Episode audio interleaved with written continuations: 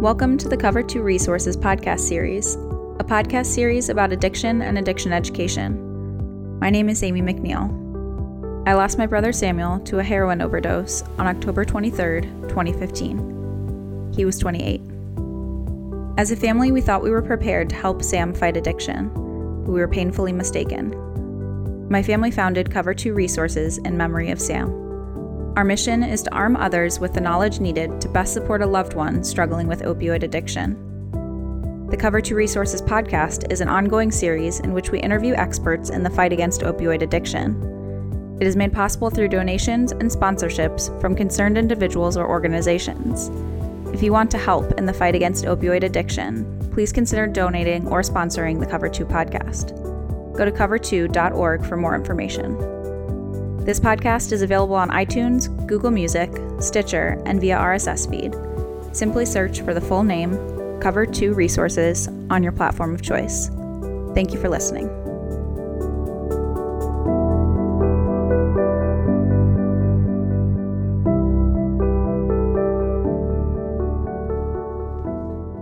Hi, this is Greg McNeil, founder of Cover 2 Resources. Lakewood is a hip inner ring suburb of Cleveland with a millennial heavy population of just over 52,000. On the surface, things couldn't be better, with many thriving businesses and restaurants along Clifton Boulevard. But a closer look reveals Ohio's opiate crisis has hit Lakewood particularly hard. Overdoses and overdose deaths more than tripled in Lakewood from 2015 to 2016, with 141 overdoses and 31 deaths last year alone. With much at stake, including home values, community image, many would choose to ignore the problem, but not Lakewood Mayor Michael Summers. Here to discuss the impact of the opioid epidemic in his community is Mayor Summers. So, Mayor, welcome. Thanks, Greg. Lakewood is an interesting community. It's a unique community in several dimensions. One of which is we have do have a lot of people, but more importantly, we have a lot of people in a very small space. 52,000 people in just 5.6 square miles. So our population density of about 9,400 people per square mile is unrivaled, really, in Ohio and for most of the Midwest. You know, I am very fond of using the term uh, that in the concept that Lakewood is edgy in the best and worst sense of the word. And uh, and my our assumption here in Lakewood is that whatever's going on in the country is going on here, good and bad. And one of the things that's certainly bad across the country and certainly here in Lakewood is uh, heroin use and its implications and its deaths. Recognizing the trends that we were looking at and our obligations uh, to our community, and one of our major goals is vibrant communities and public safety, uh, we needed to understand why Lakewood in particular seems to be having more of these, although the nature of our rental housing makes it more affordable for many to live here. But that's just part of the, uh, the, the, question. Uh, and we don't fully have a grasp of why we should be hit harder than most cities, but the fact is we are, and we needed to get going and, and uh, take some action. You've been in office, Mayor, since 2011. That's correct, seven so years. You've seen this opioid epidemic evolve in your community. Can you share with us what you've witnessed? It was a random occurrence uh, in 2011 and 12, and it began to be systematic in terms of our exposure to it. Uh, and, and, what was clear is we initially had almost all deaths from uh, overdoses. Uh, therefore, we were very anxious to get uh, our public safety first responders armed with Naloxone, which they did, Narcan, and uh, as a consequence, we're quick on the scene in Lakewood. Three minutes usually to a code one call or type type A call. And you were one of the first communities we to do that here in Northeast Ohio. I remember that. And and, and that, that so, so, so that ra- rapid response that will allow us to administer this uh, allowed us to save a lot of people. But that began to raise a lot of questions. Uh, two things we began to see immediately. One, repeats. So we'd save them uh, for the next round. And that told us that this thing is really insidious in its implications on somebody's lifestyle. Even though they had a near death experience, uh, their, their addiction was so strong that they, they uh, went right back to their, their habits and, and therefore their risk. So we we began to see more severe patterns, more overdoses, uh, and we save pretty close to 20 or, or almost 75 percent of those today.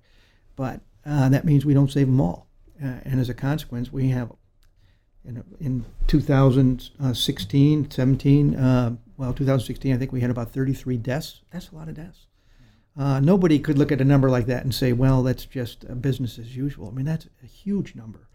Uh, and and so we, we began to, to, to engage. And what that means is bringing the right people in the room. And Lakewood's blessed in the sense that it has an enormous amount of intellectual capital here. So we have a lot of folks who live here and are willing to share their talents and their time. And then we also, because of our size and our complexity, we have a lot of folks engaged here, both on human service side, especially in public safety. So we had a lot of a lot of action, but it was not coordinated, and we were not sharing information. We're not leveraging one another. And I've subsequently learned there are three elements to our approach to this uh, drug question and challenge. And one of is drug interdiction, which is stopping the supply. And Lakewood has always been vigorously engaged in drug interdiction, whether it was marijuana starting in the 70s to cocaine in the 80s and 90s, and now heroin and, and fentanyl and carfentanil. Uh, we have uh, what is now six officers fully engaged in drug interdiction, mostly undercover, five full time on our Lakewood related geography, and one on loan to the Federal Strike Force. But then there's the second question, which is education, which I think, uh, Greg, from your experience, is the one that we need to do a much better job of. And I would certainly share that goal. Uh, and we can't talk enough about it, what it means, who's involved, what the steps are, how we recognize it, how we can engage as, as a neighborhood. Then the third step is rehabilitation. So, interdiction, education, rehabilitation are the three legs to our stool. And we understood in Lakewood we need to engage vigorously in all three. Uh, the one we have the least control over is rehabilitation, but through awareness of the need for more rehabilitation capacity, uh, we've been fortunate to be able to welcome uh, external investment. Catholic Charities has built a 14 bed uh, second stage re- rehabilitation home uh, just up the street from Lakewood uh, City Hall. that was a little controversial in terms of the neighborhood. We worked it through, and it's been a very successful neighborhood fixture there, no no impact uh, on the neighborhood as they might fear. Uh, second uh, group that came was a private investment company called Lean In. Uh, they have a national uh, group of clients, and uh, they were able to buy a, um, suite of row houses on Owego Avenue on the west side of Lakewood. Um, they did it privately, up to 20 beds. That will be men. Hmm. So we're fortunate that we are able to support indirectly the element of what is basically 34 rehab beds right here in the city. We also have many sober houses that are in the city. And actually, I was very interested to understand that they've been here a long time, long before uh, this issue came about. A lot of them started as alcohol sober houses mm-hmm. and now have evolved into drugs and alcohol. And uh, they exist uh, in Lakewood, and they are not events in the neighborhood as well. In fact, many of them are very welcome elements to that neighborhood. Uh, they're very well run. They're very dedicated. Uh, almost always uh, managed by folks who are uh, successful in their own recovery, and so they're highly motivated and experienced, and and and, and, can be very uh, supportive from from from that experience. So Lakewood has really been engaged in a long time. We also have a long history of faith-based support of, of AA here. I think there's close to 100 different AA meetings that occur over the course of a month in Lakewood. Wow, that's impressive. Yeah, so the, the, the actual fabric here is one of vulnerability and need. Yeah. And uh, so re- recognizing that and drawing on it has been uh, something that's probably uniquely available to a community like Lakewood. So when we put the call to action, which is really about getting all the right folks in the room together, which ultimately was a group of about 50 folks to start. And yesterday we just had another update meeting, about another 50 folks there, ranging from certainly the city to uh, uh, our local drug enforcement uh, consortium, uh, the Board of Health, County Board of Health, like Court, ADAMHS Board here, uh, Woodrow Project, which is our local uh, peer based sober house for women, United Way, University Hospitals, Cleveland Clinic, Attorney General's Office uh, faith based group, uh, and on and on and on, all folks bring something to the table a connection to a society, ability to, to educate, uh, direct personal experience from their own clientele. North Coast Health, for example, which is our, our um, free clinic, all are at the table here, recognizing that we have to do a better job working together and, and leveraging what minimal resources we all have. And that set the table for what became Project SOAR, which is now about to be launched October 1st. October 1st is October the launch 1st. date on uh, Project SOAR. Correct. Project SOAR, SOAR is, first of all, you know, uh, getting all those resources, all those people around the table, and get them focused to produce a program such as Project SOAR. That's very impressive. Tell us a little bit about how you did that. And also, Project SOAR is just very, very interesting. So I'd like to dig into that in, in some detail because it really provides that on ramp, a great on ramp for recovery for people. Well, it, in our first meeting, uh, we uh, recognized that we're in a crisis. We declared it as such, and I have publicly declared it as a, public health crisis here in Lakewood. And therefore, we need to galvanize ourselves into very dramatic action. We were fortunate to have Bill Denihan's leadership at ADAMHS Board, uh, and we met around the possibility of uh, seeking a, a, Bureau of Justice, a federal Bureau of Justice grant. And that grant uh, would provide some resources to do something. And uh, we uh, worked together to determine we were going to make an application to that grant and we were going to try and do several things. One, make an impact, and two, do something that might be scalable and, and, and something that would uh, educate ourselves and other communities on the, the best pathway forward. We applied for the grant, uh, and the basis of that application, which is ultimately what Project SOAR is based on. We haven't heard the results of that grant yet, but we decided that we believed so much in that application that we were going to do it one way or the other. Outstanding. And that was a 300K grant. That's right, it? over yeah. three years, right? Yeah. 100 mm-hmm. a year. Mm-hmm. Uh, and and so, so, what we identified based on other successful programs throughout the, the country was this peer based response. And the idea that someone who has had an overdose would be the focus of our initial efforts, and that we would meet with that person and um, in a very uh, thoughtful way to capture this moment in time where they might have a sense of vulnerability and a, and a need for, to make up great change in their lives. And the best way to do that would be to create a peer response. So normally you might so, show up as a social worker or because it's a criminal act, a police officer or um, or some element that uh, would not necessarily recognize the addiction and the, the, road to recovery, but would indicate penalties and consequences. Uh, we have, have accepted the fact that it's an addiction. It is a health related challenge, and therefore we need to do a more thorough job of showing up with someone who can empathize, uh, not scare away, and provide insightful conversation about options, serious options. One of which was the recognition that if this, this addict had come to the realization this was my moment, to, that we needed to capture that exact moment and take immediate action, which means to get them into a rehabilitation set, setting that had a bed. So that's I, part of the challenge. Yeah, I, big challenge, and we'll yeah. come back to that in just a second. So where you're encountering them and, and, engaging them is this in their home after they've overdosed? It can happen in one of three spots. Okay, it can happen in the emergency room uh, where we likely might take them, uh, and before they're released. Uh, and it can happen at their home, a knock on the door with a with a response team, rapid response team, or it can happen at our, uh, our fire station. Likely fire station number one, which is up on Madison Avenue, it's our biggest, can, can be actually the portal can be any one of our three fire stations, but we're best suited to handle them at fire station number one. So an addict uh, makes contact with one of our rapid response teams. At that point in time, we call the peer support specialist, and uh, and the, we have enough of them who are trained and able that are they're committed to making uh, immediate availability to the addict and the overdose victim, and we would then engage in a thoughtful conversation. Yes. So what you've done here, we, as you know, Mayor, we've spent um, the last year kind of documenting and trying to shine a spotlight on successful programs out there across the country. Uh, in fact, one of the first ones that we found was quick response teams down in Colerain, Ohio. Right. That I know we, you know. Uh, it's been a good source of modeling for us. Absolutely. Yeah, yeah. So what you've done is very unique because you've combined the best of the three programs that are very, very successful out there. You know, quick response teams, safe stations, which is a great one, and Anchor ED in Rhode Island. Right.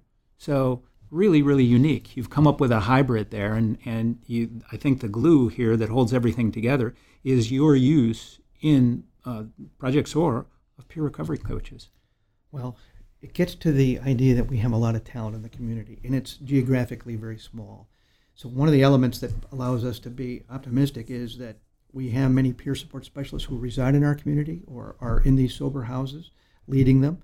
They're maybe a mile away, uh, so it's not a logistical challenge to get Hmm. that connection. Sure. So, so remember the 5.6 square miles. Hmm. That's one of our unique advantages we have. If you had a 25 square mile city, that might be a very different challenge. So we're hopeful we can prove the impact of the concept and that other cities may have greater logistical challenges, but will understand it's worth overcoming those, knowing that it can be effective. But we're about to find all that out, and we're, we're, we're very optimistic.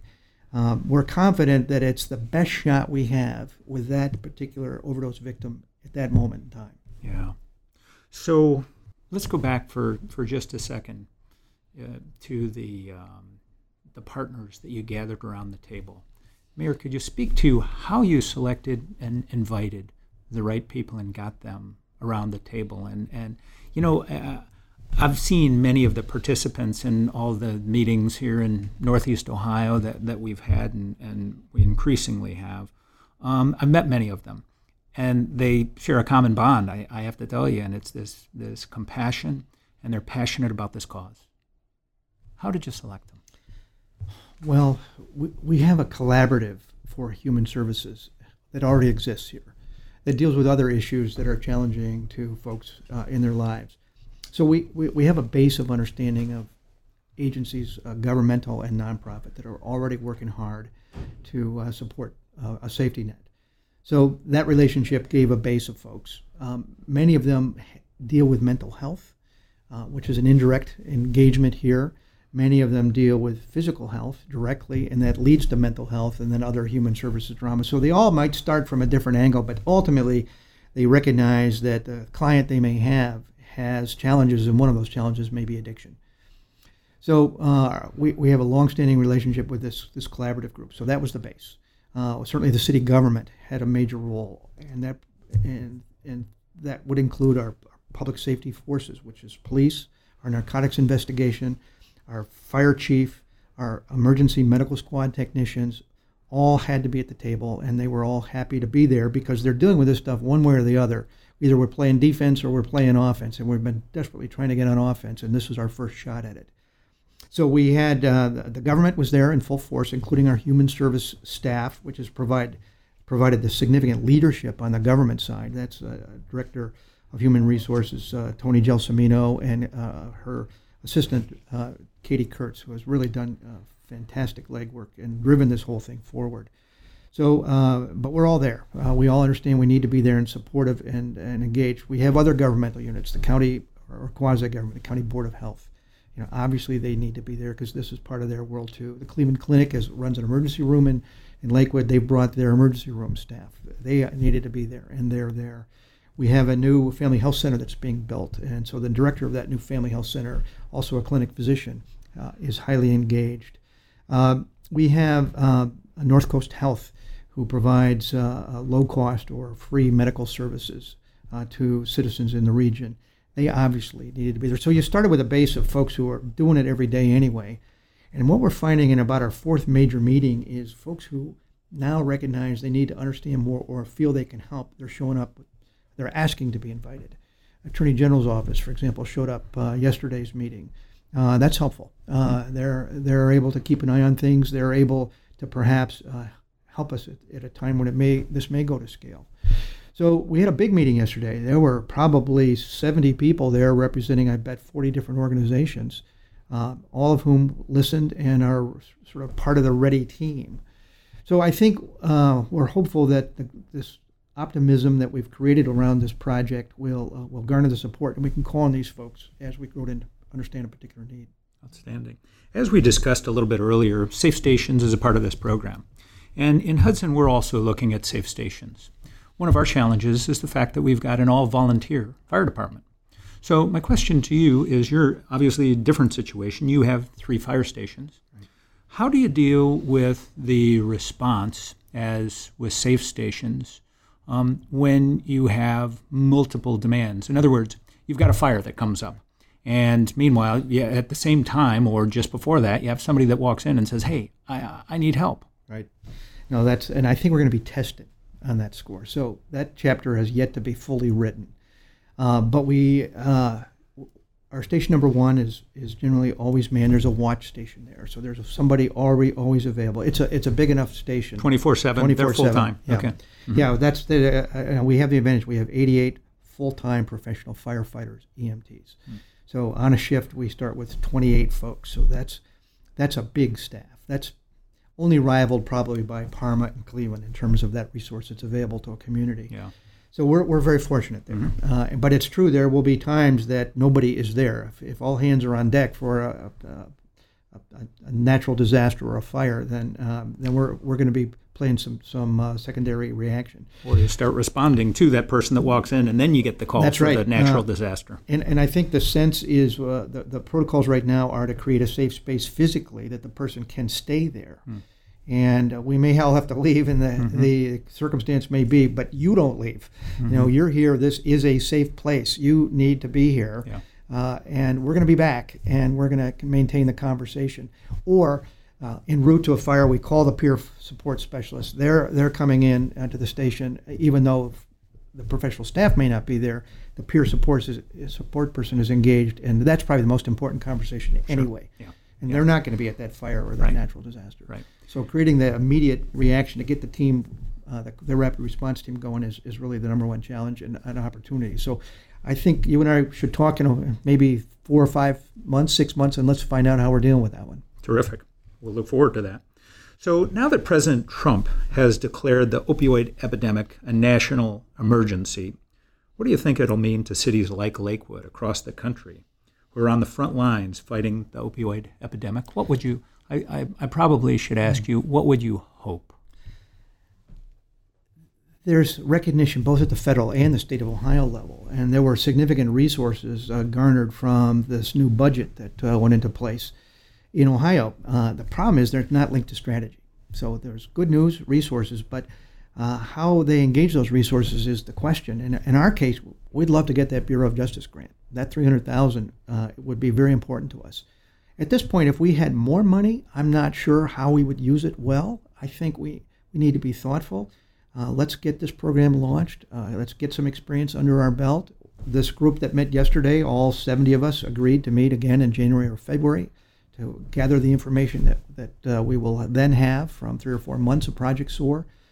Uh, I think we recognize that there has to be more rehab beds. So if there's money to be invested in, in the short term, uh, boy, let's figure out how to create re- rehab bed capacity so that that moment in time that becomes uh, the action for uh, a, a post uh, overdose victim can can find that bed.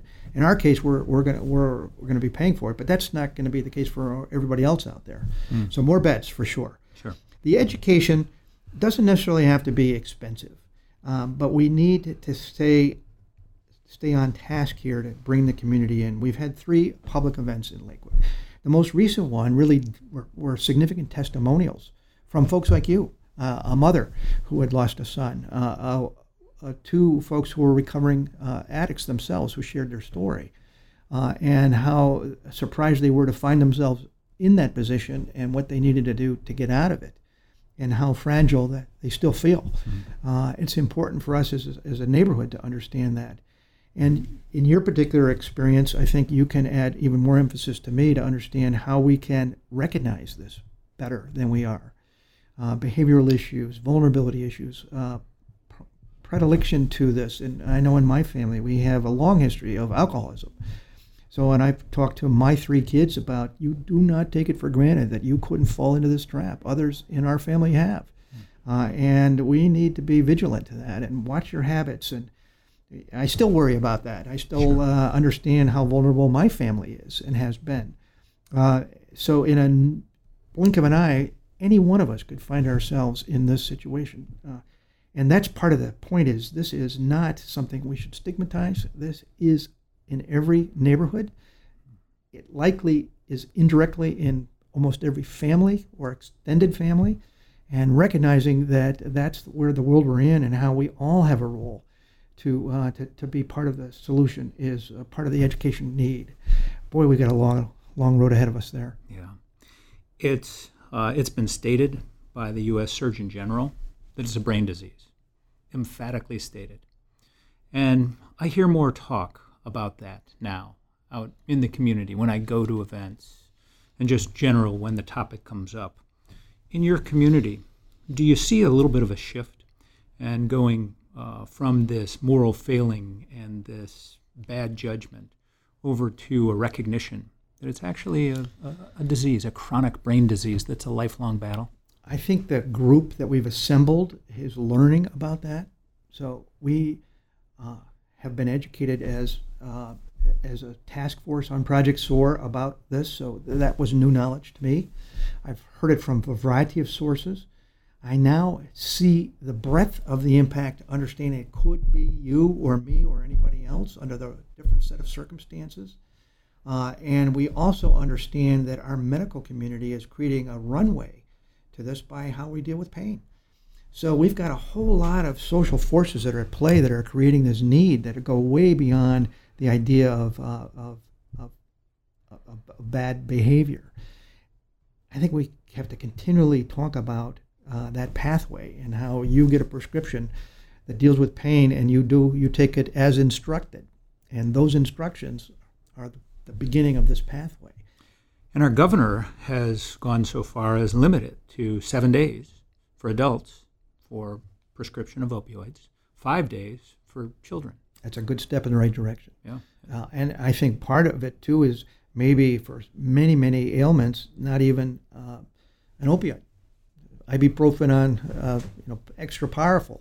Start there, and, and only then maybe you go to the next step. But we start with the best we have in dealing with pain, but that, that's a dangerous step.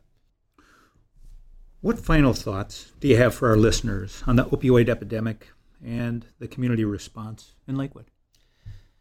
Well, the fact that this stuff is so abundant and it's so cheap and it's so powerful is very, very scary. I I just don't know where this is going to end. I've heard estimates that we haven't even peaked yet. That likely 2023. I don't even know how that number or year hmm. comes about is likely where we're going to peak. And I, even if that's right, that's five years, six years from now. That means we're going to get worse every year. Uh, so the idea that whatever we're doing, we need to double our efforts the best we can is what's what's upon us. It's just one of those social trends that becomes a major scourge to every community, and we have to to engage. It's you have no choice. It's it's here. Well, I want to thank you, Mayor, for your time today. Really appreciate it. Thank you, Greg, and, and I appreciate the mission you're on, and I wish you all the success in the world. Okay. We've been joined today by Mayor Michael Summers, who's the mayor of Lakewood, and he is leading the effort in their community. They've come up with a very unique program that's a hybrid of some of the best programs that we've seen and witnessed across our country. And they roll that out October 1st. It's Project SOAR, and we look forward to your success. My name is Greg McNeil. I'm founder of Cover 2 Resources. Thank you for joining us for this Cover 2 PPT podcast. That's people, places, and things making a difference in the opioid epidemic. Thank you for tuning in to this episode of the Cover 2 Resources podcast. This episode is a production of Cover 2 Resources and is made possible by listeners like you. With your support, the Cover 2 team can continue to research and broadcast these resources to others in need.